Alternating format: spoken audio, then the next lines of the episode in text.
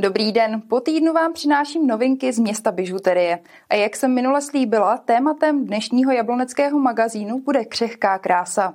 A k té právě bižuterie neodmyslitelně patří.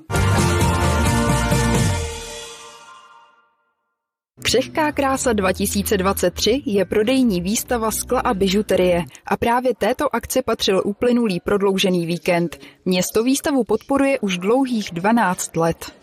V současné době jsme i generální sponzor této akce. Ta podpora je ve dvou rovinách, je finanční a potom je v podobě toho, že jsme organizátory různých doprovodných akcí, které tady budou probíhat. Město Jablonec historicky je městem bižutérie. Myslím, že všichni jsme rádi, že ta tradice jede dál a že svaz výrobců bižutérie pořádá tuto akci do podvědomí mladých generací, dále posílá tu informaci, že město Jablonec, město skla bižutérie. Ta výstava je skutečně už 12. a stoupá její úroveň, stoupá návštěvnost a stává se takovou já bych to nazval mekou. Ona je to de facto národní výstava. Jedna z největších vlastně akcí, která se v Jablonci nad ní jsou pořádá.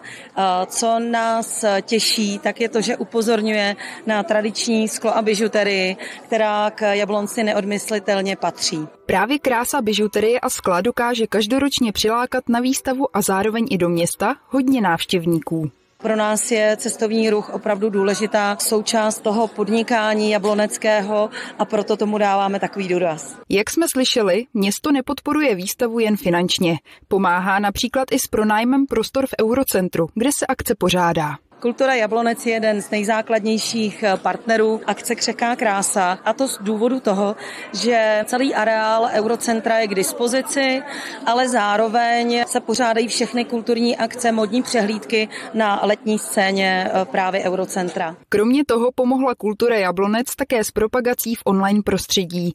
Na internetu zavedla i prodej vstupenek, kterých se ještě před akcí prodalo několik stovek. Mezi partnery výstavy nemůžeme opomenout ani muzeum skla a bižuterie v Jablonci nad Nisou. Jednak zprostředkováváme eh, doprovodný program předvádění sklářské bižuterní výroby, podílíme se na propagaci a samozřejmě i na organizaci každoročně. V muzeu aktuálně probíhá mezinárodní trienále skla a bižuterie. Nabízí výstavy a doprovodné dílny zaměřené na recyklaci skla. Ke křehké kráse pak otevřelo ještě dvě nové výstavy v rámci stálé expozice. Jednak je to prezentace eh, oceněných prací soutěže Mistr křišťálu z roku 2022, což je ve Svítidlech.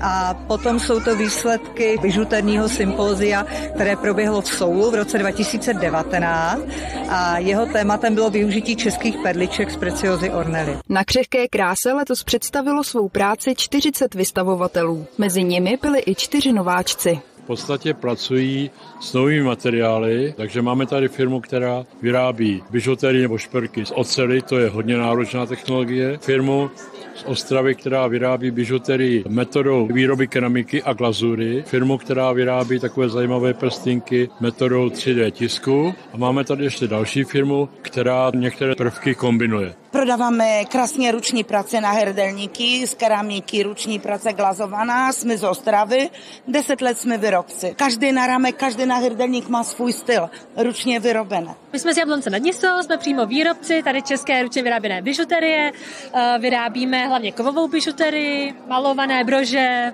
a podobně. Děláme pro všechny generace, takže si myslím, že hlavně tím, že do nich dáváme to srdce. My jsme tady z Jablonce nad Nisou, jsme firma JK3 Bižu a prodáváme skleněnou bižuterii a prodáváme náramky z minerálních kamenů. Myslím si, že jsou modní a ty uh, minerální kameny mají ještě přidanou hodnotu těch účinků. Výrobci bižuterie to během covidu neměli lehké.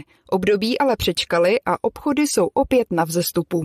V podstatě zanikla jedna jediná firma. Jsme rádi, že ty firmy to nějakým způsobem ustály, a to i se státní podporou. Se to usadilo, obchod se rozvíjí. Zajímavý prvkem je, že se ten obchod začíná hodně směřovat na český trh. A to je to, co nás jako zavazuje a těší. Podporovatelkou českých produktů je i první dáma, která si výstavu nenechala ujít. Jako každá jiná žena mám ráda šperky a mám ráda krásné věci, takže proto jsem přijala pozvání. A samozřejmě i pro podporu eh, české tvorby. Úžasné propojení oblečení, textilu, šperku, krásná spolupráce. Je dobře, že to je vidět. V rámci doprovodného programu si návštěvníci mohli užít několik módních přehlídek nebo nejrůznější hudební vystoupení.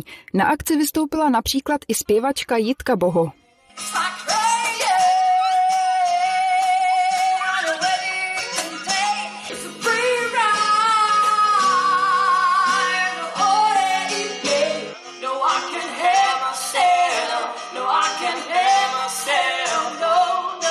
A to je z letošní křehké krásy vše. Na tu další si budeme muset zase rok počkat.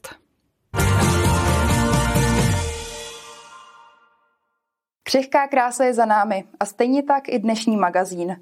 Na ten další si ale na rozdíl od křehké krásy počkáte jenom týden. Do té doby se mějte krásně, na viděnou.